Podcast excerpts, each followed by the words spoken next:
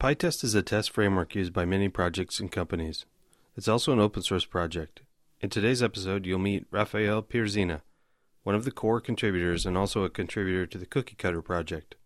We discuss how he got involved with the project, his involvement in Cookie Cutter and PyTest, and the Adopt PyTest month, and also this past summer's code sprint to get ready for PyTest 3. And of course, we talk about some of the cool new features in PyTest 3. This is the Test and Code Podcast, episode 24. I'm your host, Brian Okken. Follow the show on Twitter at Test Podcast and listen to past episodes at pythontesting.net slash podcast.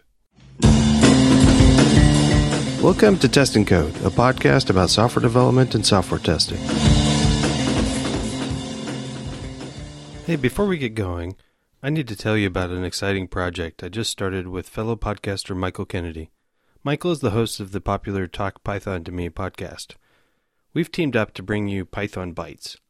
It's at pythonbytes.fm. That's Python B Y T E S dot FM. The goal of the show is to do a weekly or bi weekly short 15 minute discussion of the news from the Python community. Python headlines delivered directly to your earbuds. Please check it out.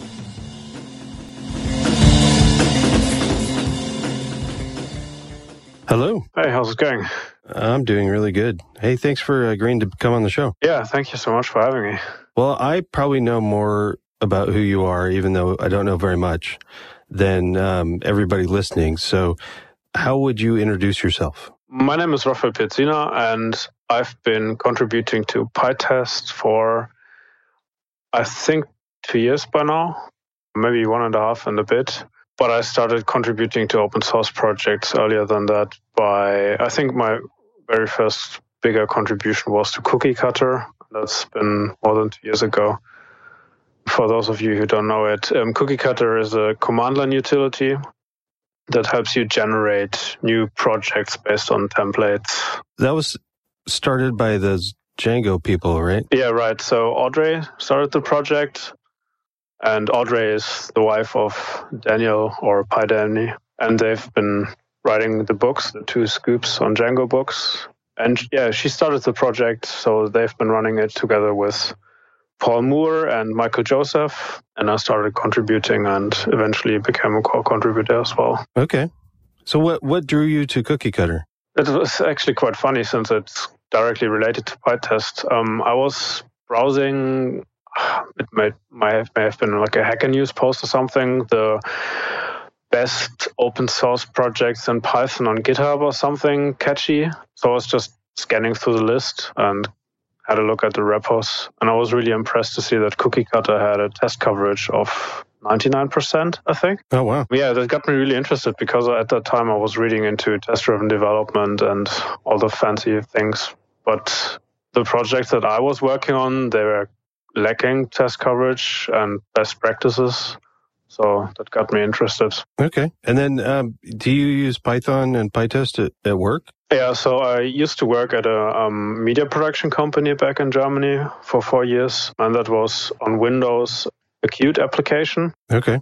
And that was all in Python. Okay, wow. Uh, yeah, and then now I, I work for FanDuel here in Scotland and also doing Python, but Uh, obviously not a Qt application, but on the API team platform. Okay. How did you get into contributing to PyTest? When I, like the things that I was doing on Cookie Cutter was actually when I saw that they had so much test coverage and I was interested in learning PyTest, and that was for me the perfect playground, so to speak, because I just picked up one test after another. The architecture of Cookie Cutter is really simple, so it was easy to get into. And I gradually converted one test after another from unit test to PyTest taught myself the basic concepts from fixtures over hooks and like all of those kind of things. And then eventually all of the code base was using just PyTest. Okay. And that's what they use now still? Yeah, yeah, yeah. everything is PyTest now. Uh, that's great. Yeah, and then I think my, my when I started engaging more and more with the PyTest community was that was in April 2015, so not too long ago actually. That was when like the core contributors of PyTest came together at FOSDEM, and then they talked about how they could get more people interested in contributing. And they organized, that was Brianna, she organized the Adopt PyTest month. Oh, right. Yeah. Do you remember? I remember that. So there was like a, a month long effort to try to help other projects convert to PyTest. Yeah, right. So the I think the the baseline was everyone who wants to submit a HTTP request know that there is this library called requests. And for PyTest, um, everyone the idea was why do so few people actually know PyTest, although it's been around for so long, and why only few people contribute to it? And I think from that they just had a mindstorm, uh, brainstorming, and so the PyTest month was four months in April, where people who are experienced writing unit tests and PyTest came together with projects or maintainers who are not running their test under PyTest. That's a pretty cool program. Do you know if they're? Yeah, that, I think it was successful. It was like especially. I'm very proud of that because especially our team was. Oh, that was amazing! Like we, it was Bruno who goes by nicoddemus, I think, um, on GitHub and Twitter, contributor from Brazil so he does Qt stuff at work. I used to do a lot of Qt stuff, and the project that we were helping migrating to PyTest was qutebrowser. Oh right. Who like Florian goes on the, the compiler, I think. Yeah. So he's been the sole maintainer for a long while. So the three of us got together, made a really good plan. Like we had a separate repository, made an overview and issues like the different concepts and features of PyTest, and then asked Florian if he knows a part of his code base that could benefit from such features. And then we were doing like the work on the separate repository. And whenever Florian felt comfortable of actually accepting the changes, he would just merge it upstream. Okay. Worked really well. Most of the communication for that project is through the version control? You mean for the Adopt PyTest month back then or? No, for that particular project in there. That was solely on email and GitHub. Okay. Maybe a bit IRC, but we didn't like have voice communication or anything. That's pretty cool. Yeah, I guess I'm, I'm doing my part to try to increase the awareness of PyTest. So, mm-hmm. yeah, that's great. Hopefully, we're still migrating to it at work. I unfortunately am still using a combination of uh, two homegrown frameworks. So, mm-hmm. and I think that's actually, I think a lot of companies still grow their own instead of using off the shelf frameworks. I'm not sure why. Yeah, I think so too. But I actually, uh, I know why I didn't choose PyTest right off the bat is because I didn't know how powerful it was. The features, mm. the fixture uh, model, um, especially session, some auto use and session mode stuff would have helped right off the bat if I had known I could use them. So yeah. But um, did you go to the uh, the meetup in more recently where they did the code sprint? Yeah. I forget what that was called. They had a name for it. Yeah, we called it, I think, just developer sprint. Okay. I think that was the official title. that was this this summer in Yeah, that was last June in Freiburg in Germany. It was so just recently actually. I met with the PyTest core contributors at EuroPython, I think, last year for the very first time. And that's where I I think I made like the first step from being just a user to being more interested in authoring plugins and so on.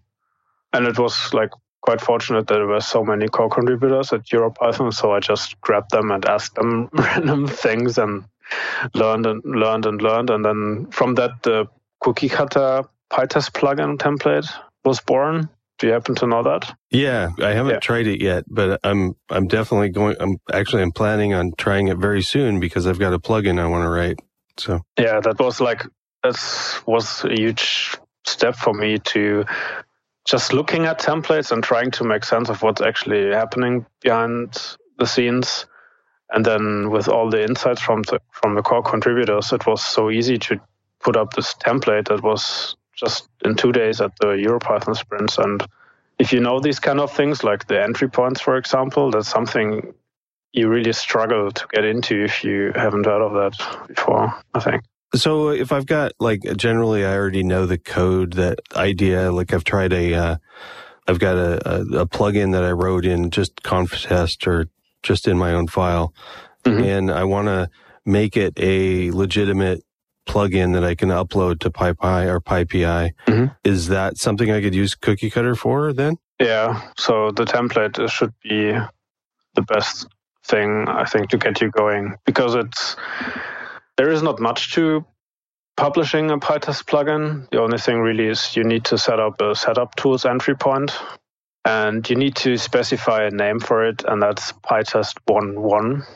And that's something that's just like happened from history, but there is no other explanation to that. And if you don't know that, you're pretty much screwed. okay. and the template is like just takes care of these things and yeah, uh, you can pretty much copy paste your stuff from the conf test to the generated plugin Python module, and that's it. Okay, I'm definitely going to try it out probably yeah. in the next couple weeks. Yeah, and if you while you're at it and you maybe want to write a test for your PyTest plugin, the template itself gives you a baseline for that as well. Really? Yeah, there is a so PyTest. Uh, something that's maybe interesting for people who are uh, interested in contributing to PyTest core itself. So there is a large test suite for PyTest itself, and it's written in PyTest. and so we have an internal plugin. So in PyTest core internal, it's called PyTester, and it comes with a fixture called testdir. And what you do, you kind of you write your Python code and pass it as strings to this testdir function, and it generates temporary script files for you on disk, or a conftest file, or PyTest ini file, and then it allows you to run against those temporary files, and you have tiny helper functions to assert the output, for example. Yeah. Actually, it's actually pretty cool. And it ends up being like these when you describe it, it sounds like it's going to be a lot of code, but it's just these little tiny functions mm-hmm. that yeah. you can. Um, you're there's a they're inline tests and um, an inline whatever you're testing can go in and you can check it, and it's um, it's pretty clever. I, I like that that model. Yeah, I was exposed to it first when I uh, I pointed out a problem. This was two three years ago maybe, and uh, pointed it out and. Um, somebody told me uh, to write a test to show that it's failing first, and then we could fix mm-hmm. it. So I didn't actually fix the problem, but I contributed the test to uh, demonstrate the problem. So oh, cool. Oh. Uh, that was good. Yeah, and you can write the test code, but then again, you need to enable this plugin, and that's something that the template takes care of as well. So okay. you need to was it in conftest or in pytest ini? I think you just need to enable the plugin pytester. Okay. I don't know template. well, I'll give it a shot and uh, try it out. Oh, cool. One of the reasons why I wanted to get you on now or earlier than now, but well, we're here, is the release of PyTest 3. I think we're up to 303 now, but there's a whole bunch of cool stuff that came out in 3. Yeah, indeed. and um, maybe I'm just a nerd, but I've been like still just kind of excited about it because there's it's so much easier to write. I wanted to run down through some of the features, but I was wondering if you have uh, any favorites right off the bat that went into three. I have a few favorites, yeah, but uh, we can certainly just follow along your list if you want to. Well, my list is actually. Did you write it? No, it was written by Bruno. Bruno. Probably. Yeah. yeah. Okay. Yeah. Well, we can start with one of my favorites, and the PyTest make parameterize ID hook. It's like really simple, but it's a new hook. So you would put it into a conftest py or a plugin, and it receives uh, a value and the config, I think. And then you can, how do I describe that? Like you could, you could usually can specify IDs for a fixture on the parameterized marker or the fixture decorator. Yes. Yeah, and this this hook is like a it's like a central place where you can put ID generation for your custom classes or so. Like usually you would have a mark parameterize and you have a bunch of tests and they maybe use instances of your custom classes. So your business logic, so to speak.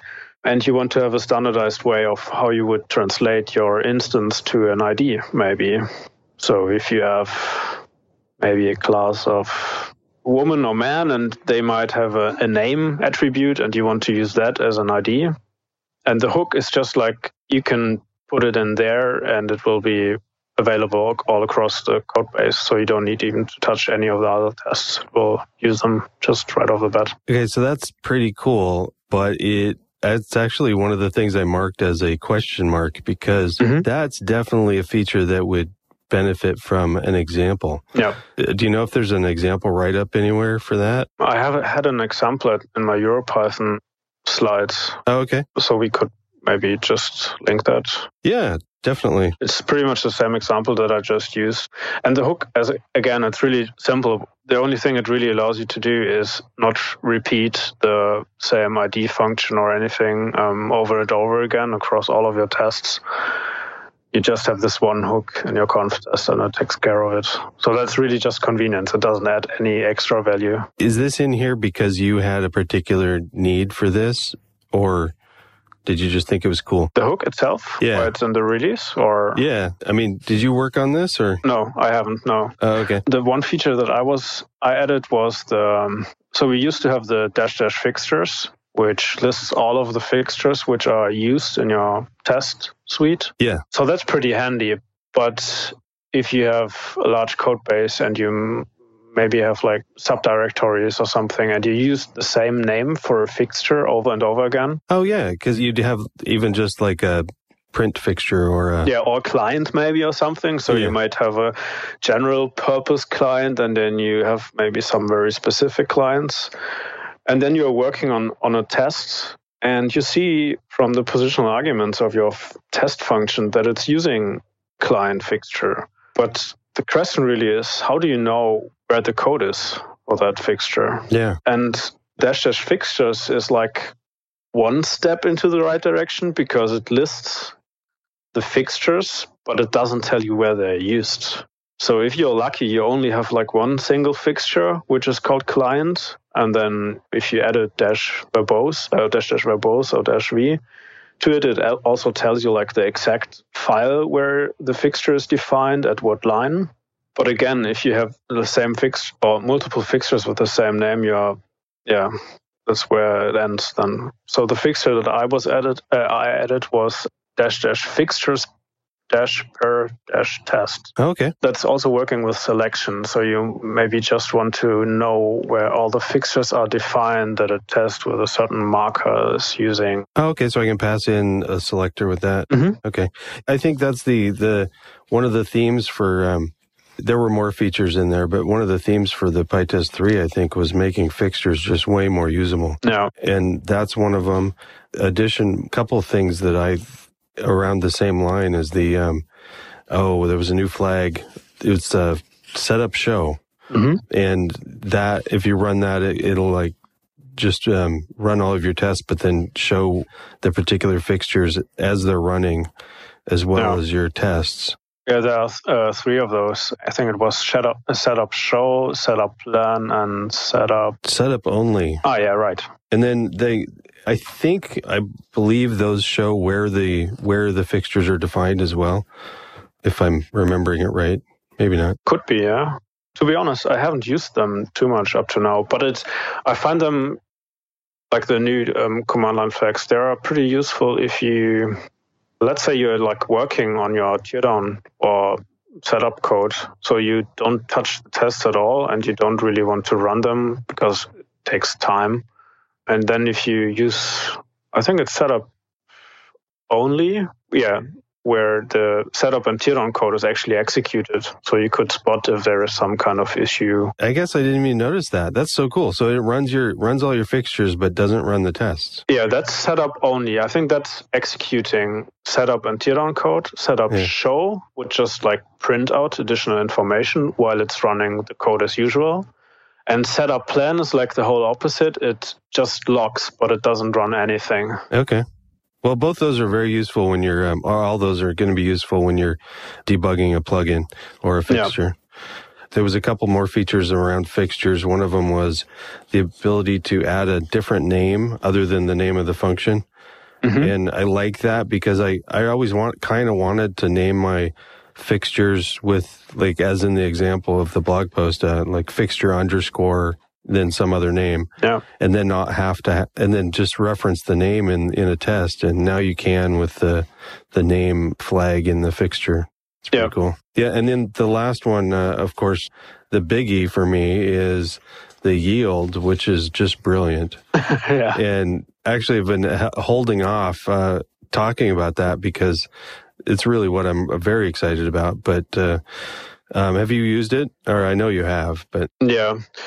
It's essentially just the yield underscore fixture decorator, but it's so much easier now since you can use a usual decorator. So maybe to explain what it does. Usually if you mark a function with a PyTest fixture decorator, you would have to return something and that would go into the test and actually run it. But there's also this yield underscore fixture, which yeah, well, you use a yield, so you have a nice and clean way of writing your setup code, then yield some value into the test item that will run the test, and then all the code afterwards, uh, are like below that lines, those lines will be the teardown code. So that's like super easy if you compare that to the old um, request addfinalizer, I think it was. Yeah, and actually, I liked the other method seemed fine for me, but the this is just so much cleaner. You you've got Yeah. you just you don't have a, uh fixture doesn't have to have a request object now as a parameter, and all the code at the top is the setup, and then then you have a yield, and then all the code afterwards is a teardown, Yeah. unless there's no yield statement, and then it just works like a normal fixture. So Yeah, I think that makes it even easier to embrace like the whole fixture concept. Yeah, pretty cool. I want to remind everyone that all of this, all we're talking about so far is is things that are decorated with PyTest fixture, and so I've always struggled with what to call these things. Uh, they're fixtures or PyTest fixtures because there's Yeah. there's there's also support for XUnit style fixtures with uh, the setup and teardown prefixes. Yeah. yeah. I don't think those are included in the like setup show and things like that. The XUnit Yeah. fixtures? Probably not. I don't know, to be honest. It's one of those things that I think I want to dig into the the uh, test Uh-huh. code and see if I can I can add those. Yeah. Because I still I think that those the style of uh, there's two main reasons I think why people jump go to PyTest, and uh, one of them is the assert rewriting, which makes asserts really easy to write. They're just like normal asserts. And then the other one is the really awesome fixture model. Now, some people don't care about the fixture model and think it's complicated at first, and they're wrong. It's not that complicated.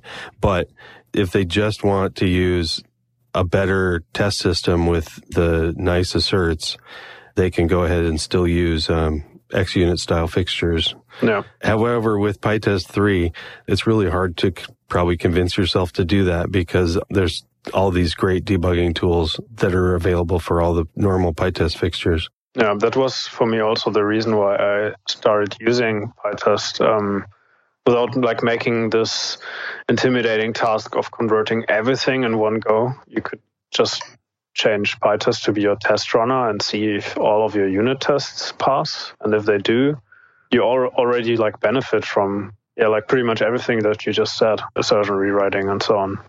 And then you could decide if you maybe want to write your tests in PyTest style and make use of the fixture system. That makes it kind of easy to migrate, like gradually, rather than rushing into it. It's one of the great things is as well is that you can. There are some cases of um, PyTest fixtures that you can use with unit test classes, which I think if that's still the case. Yeah, I think so. Yeah. One of the things that I'm really excited about, which is it's because I tell people how to write PyTest stuff so often, is that I got um, I, I convinced Bruno to um, put in a fix so that you didn't have to include any keywords in the XUnit style fixtures. Mhm. So normally you would have like for a setup module you had to include a parameter you used to have to include a parameter to specify what module Okay. it was either mo- like setup module or setup function one of them allowed not having a parameter and one of them didn't. And I like that if you're using those, you don't have to have any parameters anymore if you don't need it, which is great. No. But I do want to urge anybody that's going down that road to just bite the bullet and learn PyTest fixtures because they're so cool. Yeah, I think that was for me also like my goal for the, you mentioned the developer sprint. So the only thing I really had on my agenda was to revisit the documentation because when I like started using PyTest more and more, I uh, always hit a wall where I had no idea like how things work together. I think it's maybe also important to mention that PyTest as such is is pretty mature and it's really like it's been around for a while. So it's one of those projects where you support so many different interpreters. Like you have CPython. I think JPython was supported as well at some point. There's PyPy, and then from Python 2.6 to 3.6. So we tested already, but like 3.5 is like to 3.5. Everything is supported. Um, and with the maximum compatibility, there comes this huge burden of carrying around a lot of old code, maybe that's working, and you don't want to touch it. You have like weird constructs uh, for compatibility reasons because some built-in things have been re- introduced in more recent versions of Python. Yeah, that's it. every software project's like that with some legacy code. Yeah, but I think that the openness of the PyTest community to basically you can a lot of these discussions are going on on the PyTest mailing list and they complete the the PyTest development mailing list and they I'm on there. I'm just more more or less a lurker.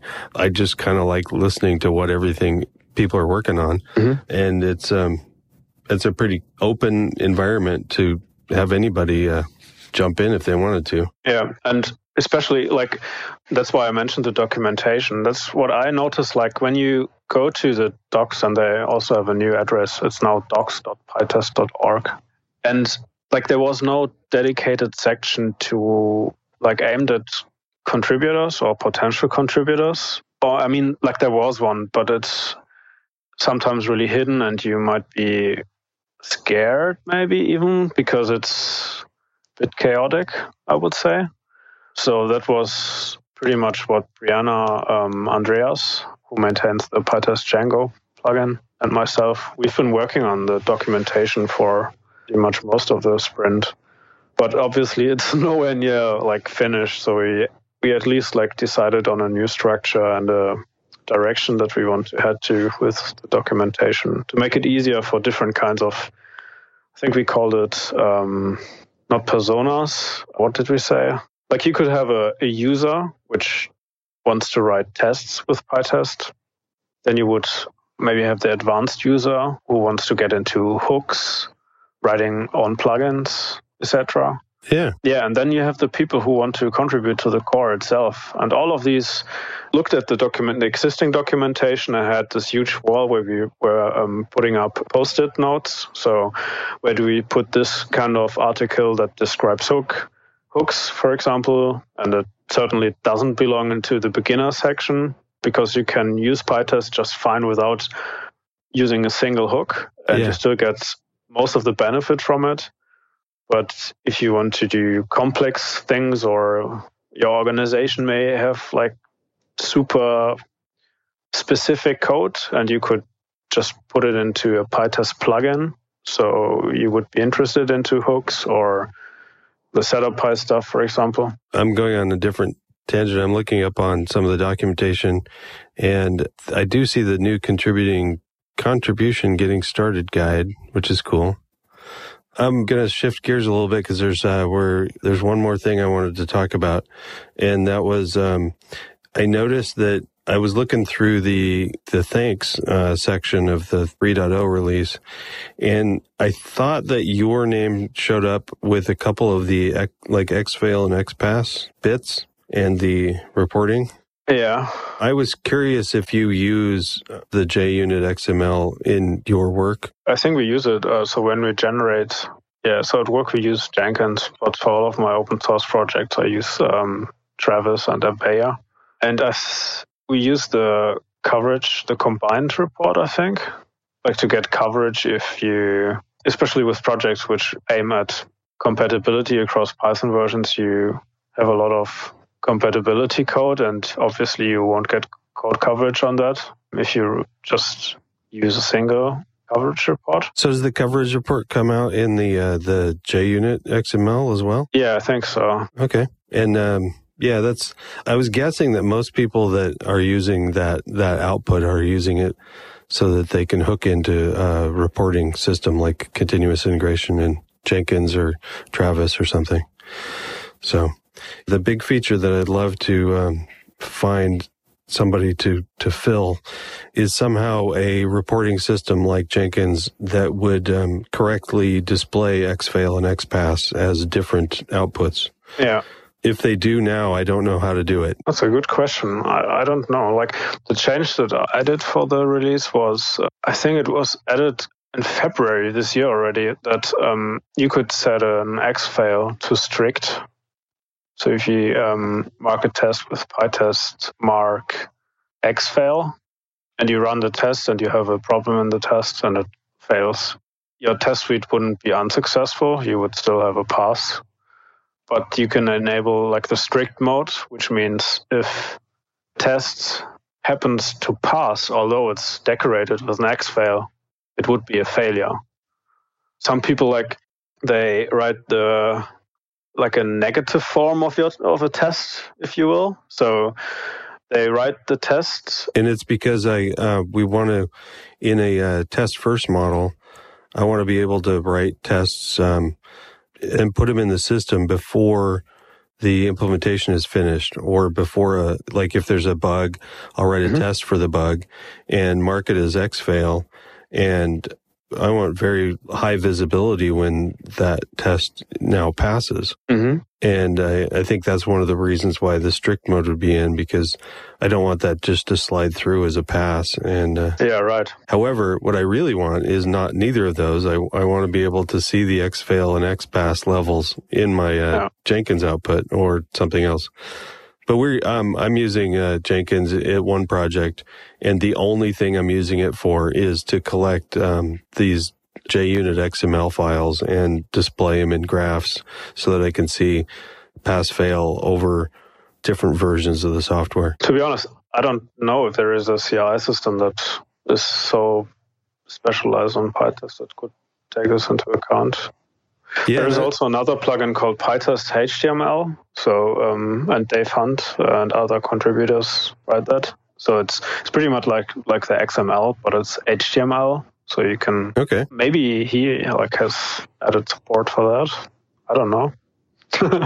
that's that's like a funny thing with PyTest. Uh, like after I gave the talk at EuroPython, people ask me questions, and sometimes I really ha- just need to be honest and say I don't really know. Like it's a really big project and there's so many changes in this release that it's so hard to keep track of. So, um, anything you want to plug or uh, anything about PyTest or anything else before we say goodbye? I want to give a big shout out to all the people who helped us with the fundraiser. That's something that I um, really wanted to bring up. Oh right, yeah, so because that, like the, that was for the, the coding de- sprint, right? Yeah, right. The developer sprint was only possible because we had we were running a fundraiser, and it was people from the community and a few companies who donated money, and that made it possible so that so Brianna comes from Australia, Bruno, uh, Anna, they came from Brazil.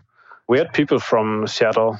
One guy was from China. It was his first trip outside of Asia, and that was just possible because of either employers sending their employees or obviously through the fundraiser. And that was amazing to have almost 30 people there in Germany and working on the project for a full week. So, yeah, I think we as a project are very thankful for that. Yeah, that was a pretty neat support. I like that. Yeah. All right. And apart from that, I would just encourage everyone to jump onto the mailing list maybe if there are any things that you would like to see or if you have any specific questions. And we also have an IRC channel think it's just pilot though. So, and a lot of communication for some reason happens on Twitter nowadays. At least I think in the Python community, it seems to be a common thing to share blog posts and release announcements and Yeah, it's definitely um, you miss a lot if you ignore Twitter. Yeah. So funny. thanks a lot for coming on, and uh, hopefully um, I'll run into you sometime. Yeah, thanks so much for having me. All right. Well, great podcast. oh, thanks. I hope you enjoyed this episode. If you did, please tell a friend about the show. This episode is sponsored by the people like you, contributing as little as a dollar a month through Patreon. To help support the show, go to pythontesting.net slash support. Thanks for listening.